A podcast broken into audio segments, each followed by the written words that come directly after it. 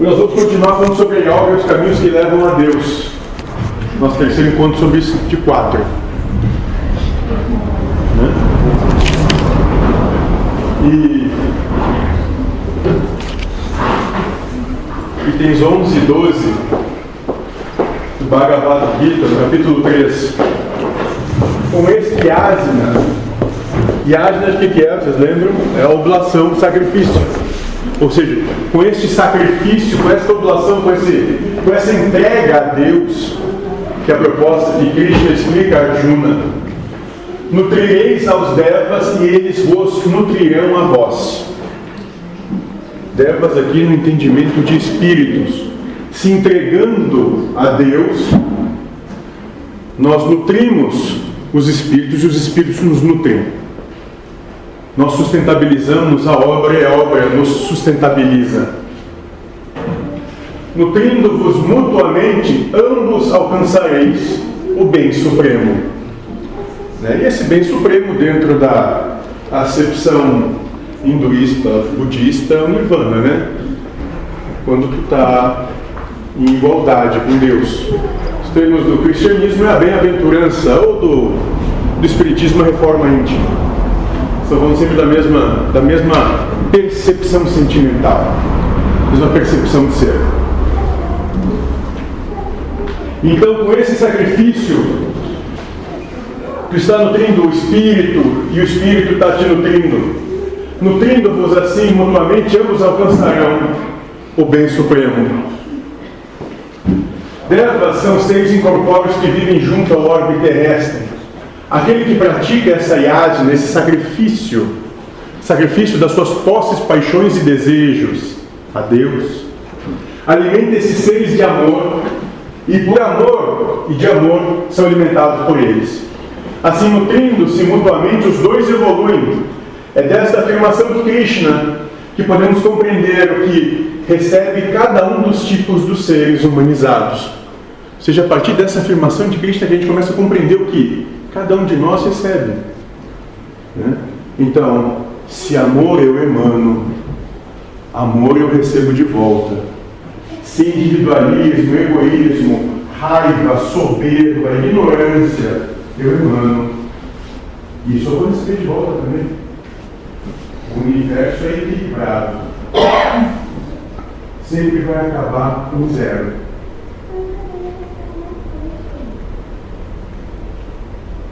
Aqueles que vivem exclusivamente com a razão humana recebem apenas o soldo que esta tem para pagar o prazer e o desprazer. Lembrando que o Espírito de Verdade, na pergunta 75A, define a razão humana como sendo soberba, mal educada, egoísta, individualista, imprópria para ser seguida. Porque todos os nossos pensamentos que são dados, eles partem de, um, de quatro pontos básicos. Querer ter razão, ser reconhecido, buscar o prazer e ganhar. Todos os nossos pensamentos nos são dados se fundamentam nessas quatro percepções. Então, aquele que segue essa razão humana sempre vai alcançar prazer e desprazer, ou seja, em algum momento ele vai conseguir com que os seus anseios sejam cumpridos, ele vai ter prazer, e em inúmeros momentos ele vai ter esses anseios não cumpridos, e com isso ele tem o desprazer ou o sofrimento. É assim? Isso é real? Ou tudo que a gente quer acontece? Do jeito que a gente quer, como a gente quer.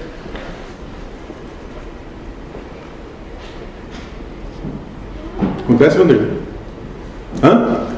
E aí o sofrimento é maior porque se cria expectativa de pior ainda. Se quer tomar o lugar de Deus. Sempre. Nós estamos constantemente querendo tomar o lugar de Deus, dizendo para a vida como a vida tem de ser.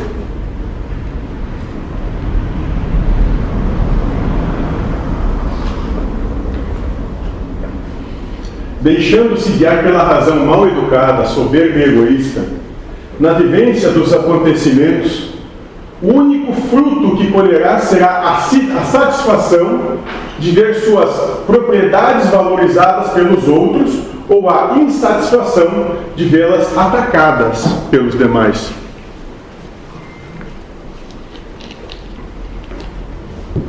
Então, aquele que coloca seu tesouro, seu amor nas suas verdades,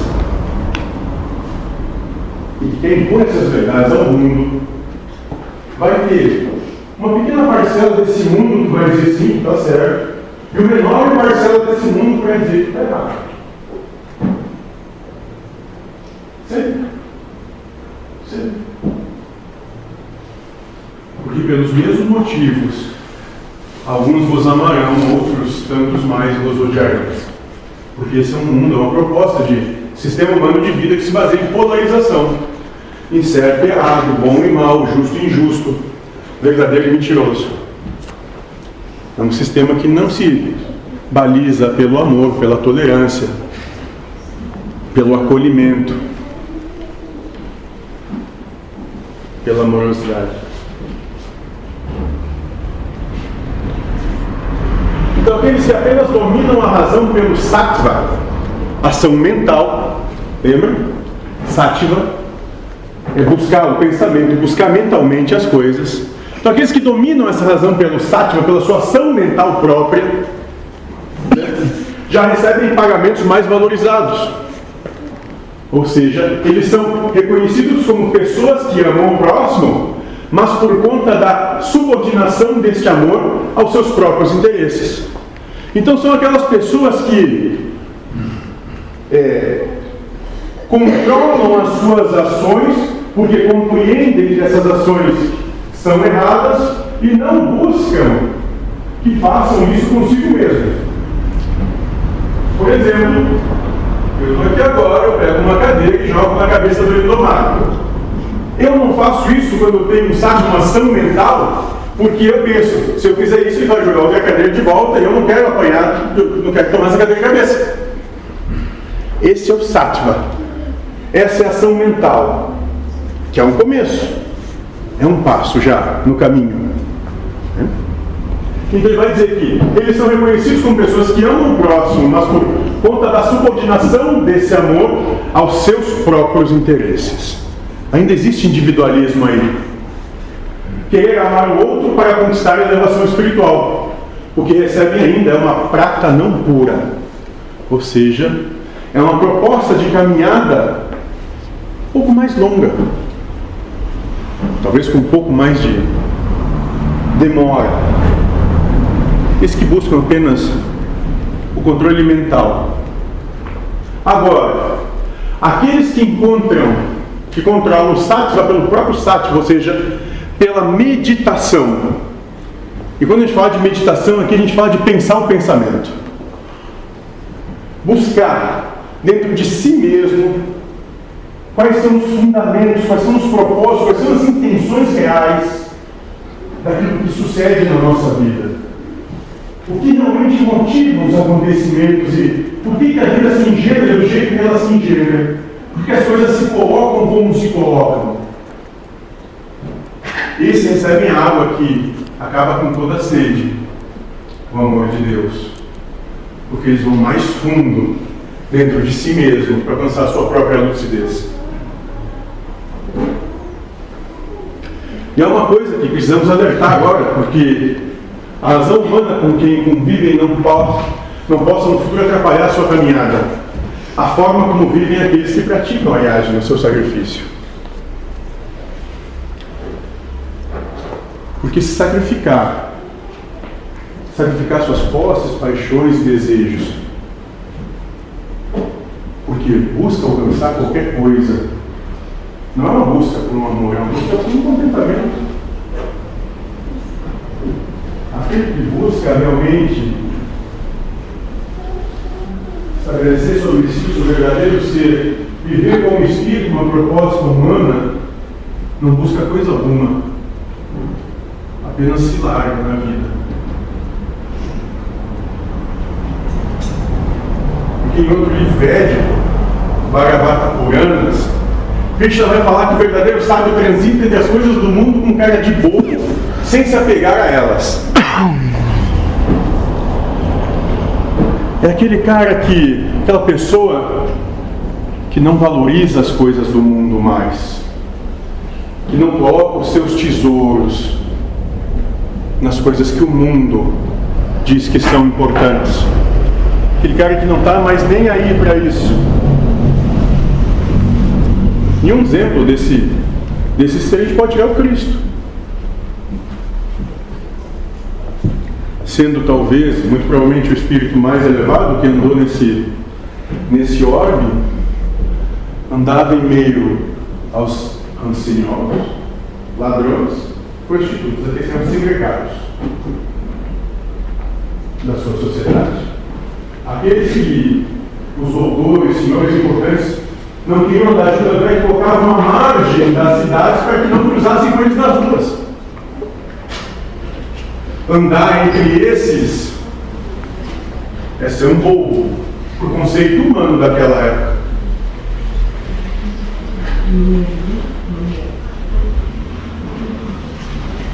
E este é o resultado da aplicação da iagina na sua vida. Você permanecerá entre as coisas deste mundo, ou seja, encarnado, mas por seu amor a Deus ser maior do que o seu apego às coisas deste mundo, para os demais você será um bobo.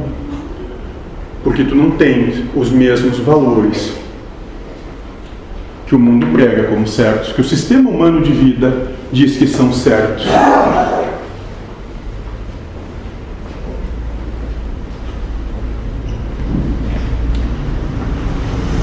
Isso a gente pode chamar também o Cristo novamente, onde ele não tinha sandálias, por exemplo.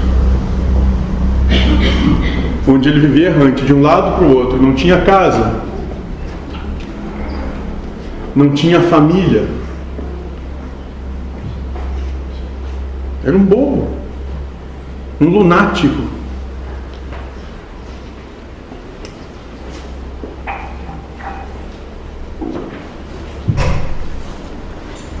o seu tempo.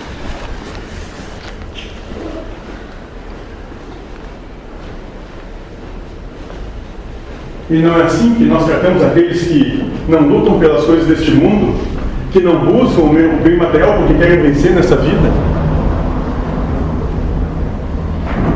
Não é assim que nós apontamos todos esses? Pois bem, é o que acontecerá com você se colocar em prática os ensinamentos que estamos conversando aqui. Todos aqueles que amam o Cristo são odiados pelo mundo.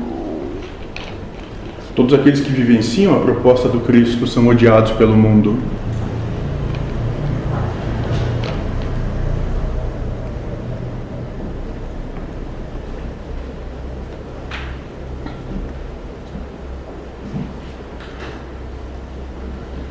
Hoje, com razão, com a razão com que vi, com que ainda vivem, isso parecerá algo muito triste.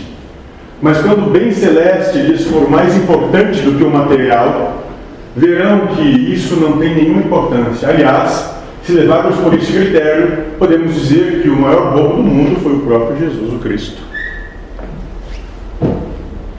Já pensou? Ele podia ter saído da situação no Jardim das Oliveiras. Pedro foi lá e foi com com a espada, cortou a seta que estava lá para capturar ele. Ele disse: Não, não. Quem vive pela espada, pela espada, pela espada cresce. Eu vim aqui para cumprir meu propósito. Eu não vou fugir ao defeito do meu pai. Sim, vão me julgar, vão me torturar, vão me escarrar, vão me crucificar. Mas é para isso que eu vim.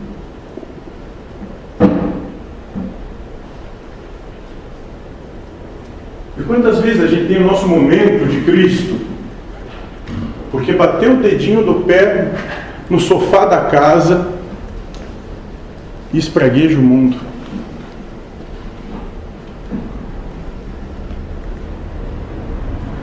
Porque alguém não cumprimentou e achou o fim da picada. porque acha que a coisa devia ser feita de determinada maneira e não aconteceu como queria, fez uma tempestade num copo d'água.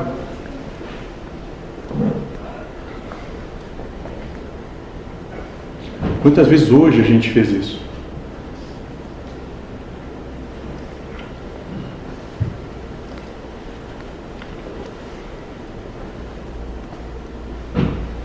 Ele era o rei dos reis, nasceu com todo o poder espiritual e, no entanto, entrou em Jerusalém em um burrico.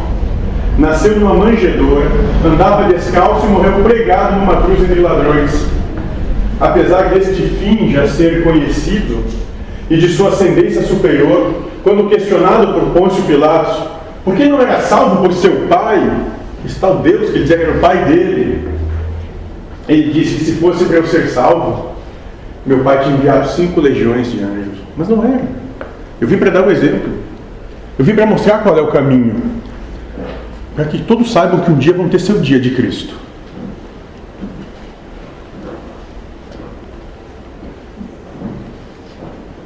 Então, quando ele diz: Ninguém vem ao Pai senão por mim, ele está dizendo que ninguém vai alcançar o que veio fazer aqui se não tiver o seu sacrifício, a sua viagem, a sua oblação, a sua entrega sem condição. Ninguém. Enquanto não fizer isso, vai continuar repetindo essa estado.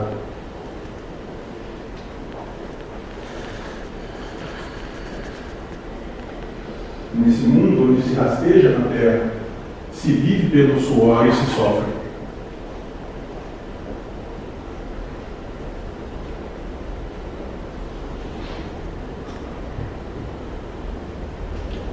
Ninguém vem ao Pai senão por mim.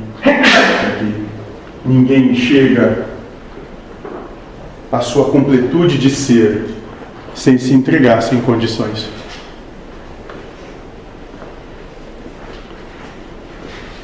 E isso é um aviso importante, pois à primeira vista a razão mal, mal educada, soberba e egoísta irá querer impedir o avanço, mostrando o quanto está perdendo com a prática do processo da reforma íntima.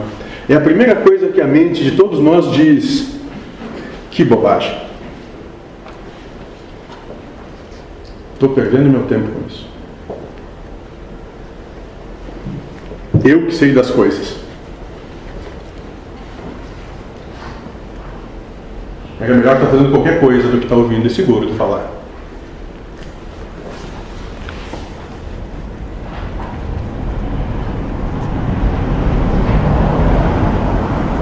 Nós lembramos de um rapaz que frequentava o nosso trabalho que um dia nos disse que a prática do que, conversar, do que conversamos o estava afastando da sua turma de amigos, das pessoas com quem ele convivia até então pois eles agora tinham interesses diversos. E é exatamente isso, quando tu começa a entrar nessa caminhada, aqueles que não têm mais harmonia com essa proposta se afastam.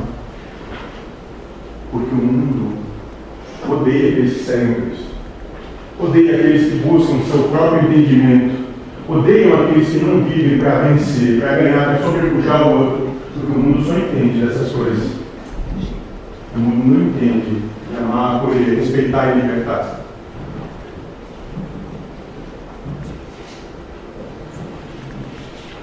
Então saibam que sim, se tiverem a real intenção de pôr em prática, vivenciar a amorosidade, que é o amor posto em prática, a cada pensamento, as coisas vão mudar.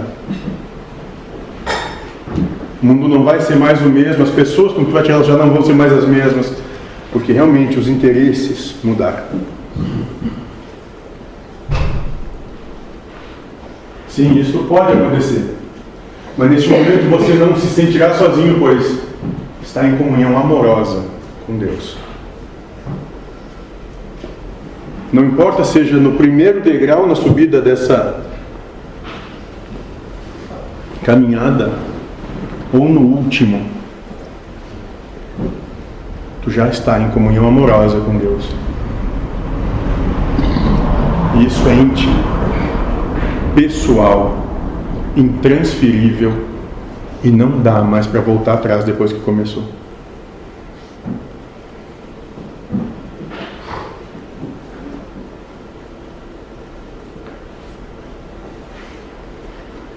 Já estamos acabando essa nossa conversa sobre os caminhos que levam a Deus mas falta um detalhe ainda que a gente tem que conversar. Só falamos sobre o primeiro e maior mandamento, ensinado por Cristo, ao qual o ser encarnado deve entregar-se de corpo e alma, que é amar a Deus sobre todas as coisas. Foi só sobre isso que falamos. Mais nada. Colocar Deus em primeiro lugar em todas as tuas coisas da vida. Porque na hora do desespero é para Ele, é por Ele que tu clama.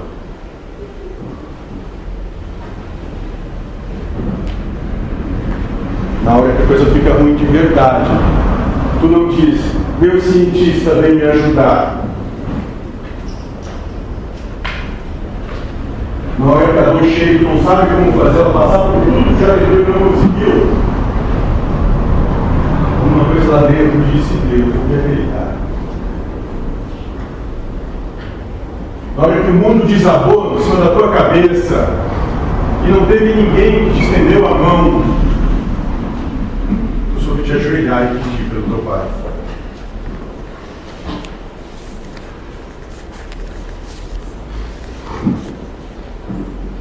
E hoje, qual é a tua relação com Deus? Que não está assim.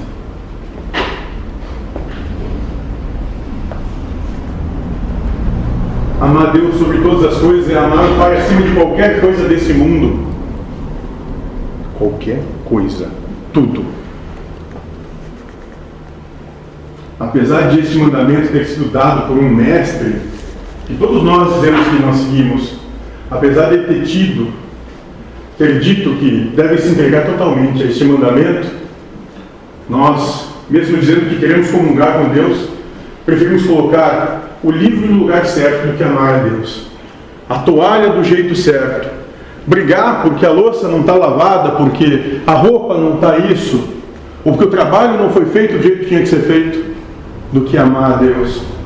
A gente prefere que o som alto acabe para a gente se sentir confortável, ao invés de entrar em comunhão amorosa com Deus e lá pedir, vai lá e aumenta ainda mais esse volume, porque eu te amo.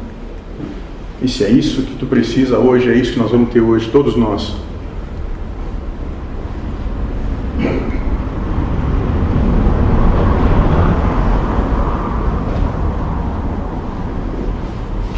Com essa postura, todos nós jogamos fora o amor que o Senhor tem por nós todos, em troca de uma vitória ou de uma comodidade para essa vida.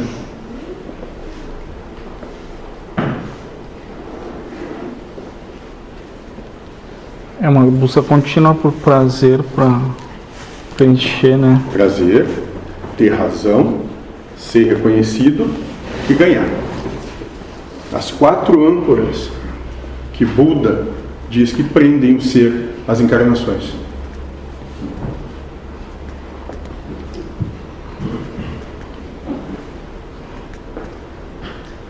E a gente ainda diz que quer comungar com esse Pai, que quer buscar a nossa elevação espiritual, que acredita que, o espírito, é um espírito que nasce para promover a nossa reforma íntima. A gente diz isso, mas não vive assim.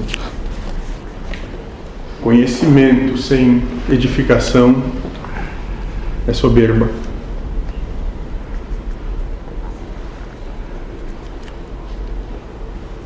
Só dizer e não colocar em prática é pura vaidade.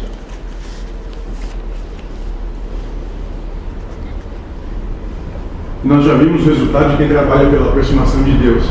É vivenciar a felicidade que Ele tem prometido, mas a troca pela satisfação de ver um livro no lugar que imaginam certo, pelo fim do desconforto que um barulho alto pode causar.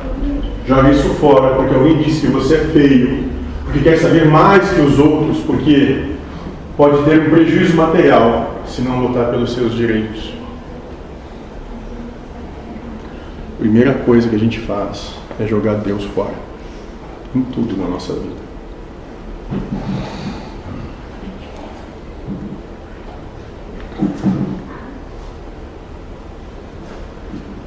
Rina diz que sabe qual é o grande problema dos espiritualistas, desses que buscam Deus? Sabe por que até hoje, apesar de dizerem que estão procurando elevação, até hoje ainda não conseguiram essa elevação espiritual?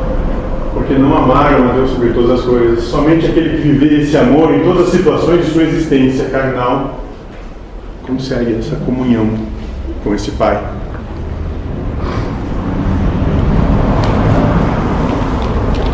Alguma questão? Uma?